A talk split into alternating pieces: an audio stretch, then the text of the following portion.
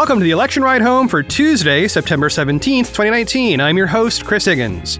Today, what the post debate polling tells us, the oldest candidates promise to release their medical records, Yang scores post debate donations, Buttigieg's new plan for disaster preparedness, Harris slow jams the news, and a few details on the October DNC debate.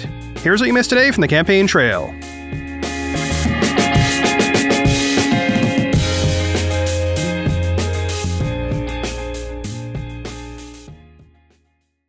First up today, now that we are more than four days out from the September DNC debate, we are starting to get decent data about how debate watchers perceived the event.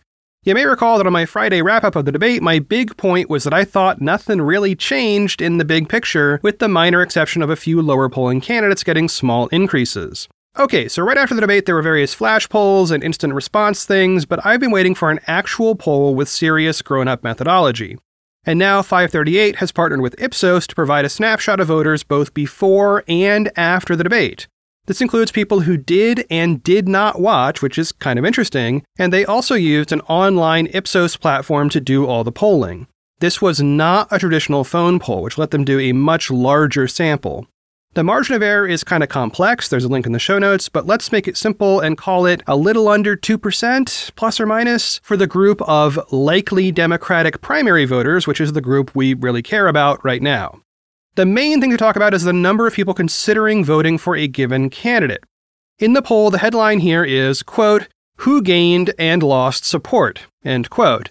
And it shows the change in a graph from before the debate to after it. It also pointed out that respondents could pick multiple candidates, so this response should be fairly generous. It's asking if you might consider voting for any of these folks, pick as many as you like.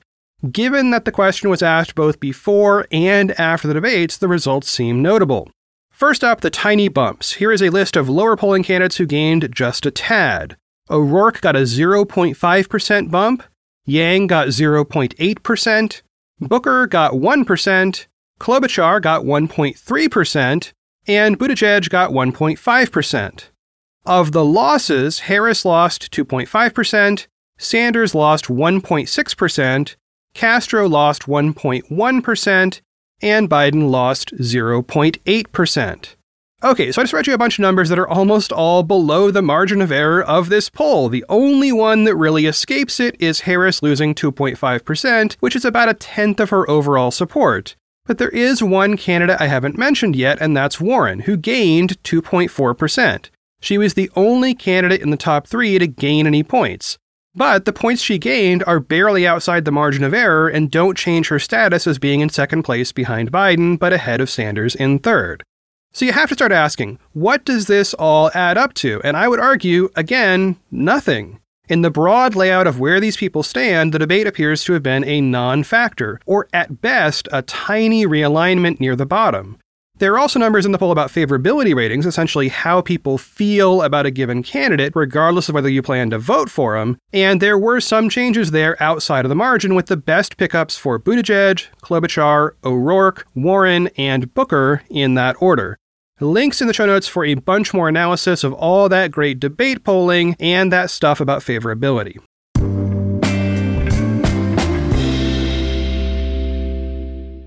And this next one is a super quick item. The three oldest Democratic presidential candidates remaining in the field, who also happen to be at the top of the polls, have each promised to release their medical records prior to that first in the nation Iowa caucus. Okay, so for the record, Sanders is the oldest in the field at age 78, Biden is 76, and Warren is 70. In a report for CNN, each campaign independently said that they will release the records at some point prior to any voting occurring. When asked about his medical records after the recent debate, Biden said he would release them and also offered to wrestle with the reporter who asked.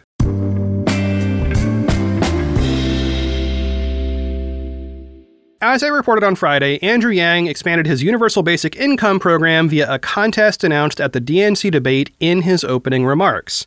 Now, this drew a mixed reaction within the room, but his campaign had some interesting results from that effort. Now, the first thing to note here is that this UBI expansion will presumably cost at least $1.2 million over the course of one year, plus whatever cost the contest administration itself might incur, so there is a future expense to offset there. But still, reading from an article in Politico by Alex Thompson, quote, Andrew Yang's surprising debate gambit, giving away $120,000 to 10 families over a year to highlight his universal basic income proposal, helped the outsider candidate raise $1 million in the 72 hours since the debate and collect more than 450,000 email addresses from people who entered the online raffle, the presidential campaign told Politico. The campaign said that over 90% of the email addresses are new, a huge expansion of the candidate's email list. He also gained more Twitter followers over the course of the debate than any other candidate. End quote. Now, why does this matter specifically? Well, the Politico article handily includes that as well without me having to dig through the FEC fundraising database yet again. Yang raised $2.8 million in the entire second quarter of this year, so, for him to raise $1 million during 72 hours of the third quarter implies that his third quarter performance will be significantly stronger than Q2. Now, that kind of has to be the case for any candidate to remain viable at this stage, but still, it is a positive indicator for Yang. In an amusing twist, when I was writing this report, the Politico article itself had ads in the right hand column for Yang's giveaway, encouraging me to go click to enter. The ads were provided by Google. Now, unfortunately, because I am reporting on all this stuff, I cannot enter that contest. After a few minutes, the ad did reload automatically and turned into an ad for something I can buy, which is deeply discounted McDonald's food in Portland, Oregon. So, good job, Google.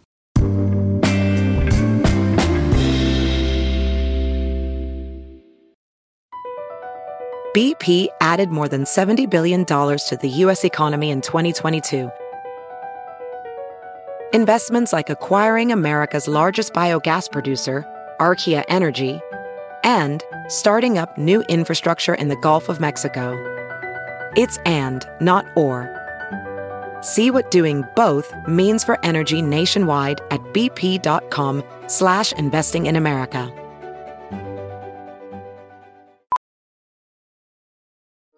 Welding instructor Alex DeClaire knows firsthand how VR training platforms like ForgeFX can help meet the demand for skilled workers. Anywhere you go look, there's going to be a shortage of welders. VR training can help welding students learn the skills they need to begin and advance in their career. The beauty of virtual reality is it simulates that exact muscle memory that they need. Explore more stories like Alex's at meta.com slash metaverse impact.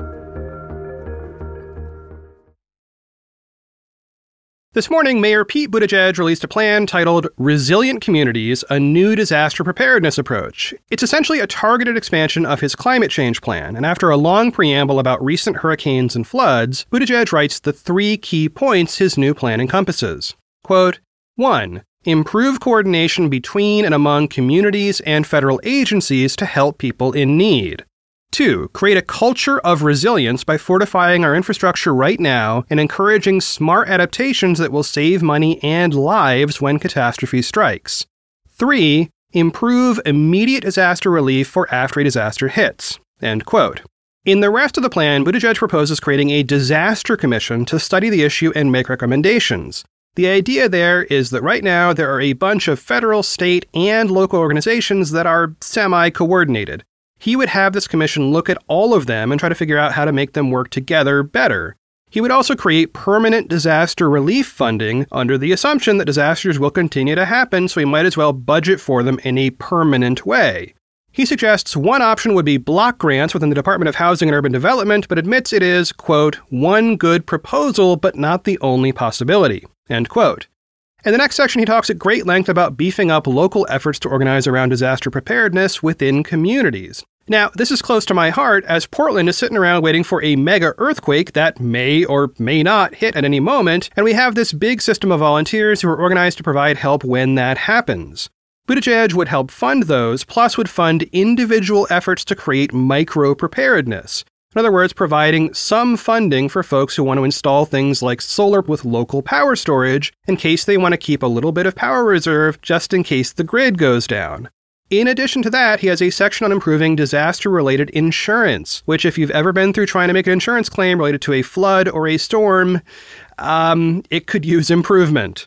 In the final section, Buttigieg proposes defending the FEMA budget, adding some technology improvements to FEMA's toolkit, and upgrading 911 emergency service. He then provides 30 footnotes, some of which are pointers to existing legislation that he would like to see passed. Now, there is no overall section on cost or funding for this plan, though there are scattered mentions of what certain pieces would cost. But I have to say, the key argument that Buttigieg makes is that disasters create tremendous economic burdens. We've already seen that over and over, and we know that these happen regularly. So he suggests actually planning to pay for that in advance. The other part of his point is that a commission should study the issue first and then make recommendations based on what they find. This does seem logical given that we might not have all the data we need right now to provide a dollar figure.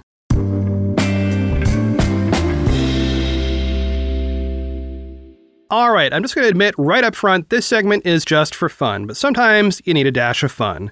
Last night, Senator Kamala Harris went on Late Night with Jimmy Fallon and joined in on his classic segment, Slow Jam the News. I'm going to play you a short segment of that here, and believe me, there is way more where this came from in the YouTube link in the show notes. Listen in, and yeah, every time a candidate does this, I will include a snippet on the podcast. So listen in. So, hello, I am Senator Kamala Harris, and I too would like to slow jam this news. Well, hit me six times!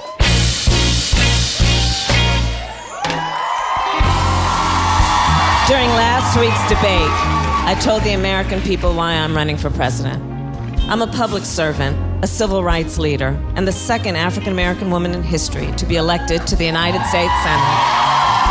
At the core of my campaign is my 3 a.m. agenda, my plan to solve the issues that keep Americans up at night. I'll implement health care for all and even give middle class families $500 a month right in their pockets. And let me tell you something I'm just getting started. No, yeah. Kamala Harris is just heating up. She's thinking about you late at night while you're trying to put that sweet, restless body of yours to bed. Is that $500 in your pocket? Or are you just happy your healthcare is free? With Kamala, it's both. Ever since Barack left, we've been off track. But Kamala's trying to get us back to black. Now, here's a question for you, Kamala Cabello.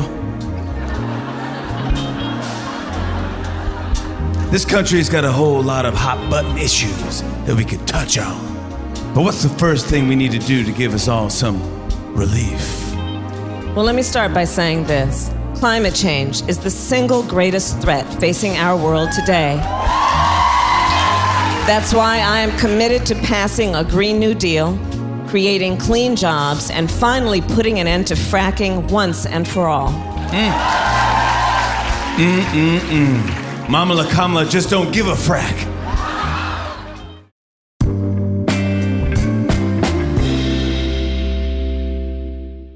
And last up today, now that the September debate is behind us, let us talk about October.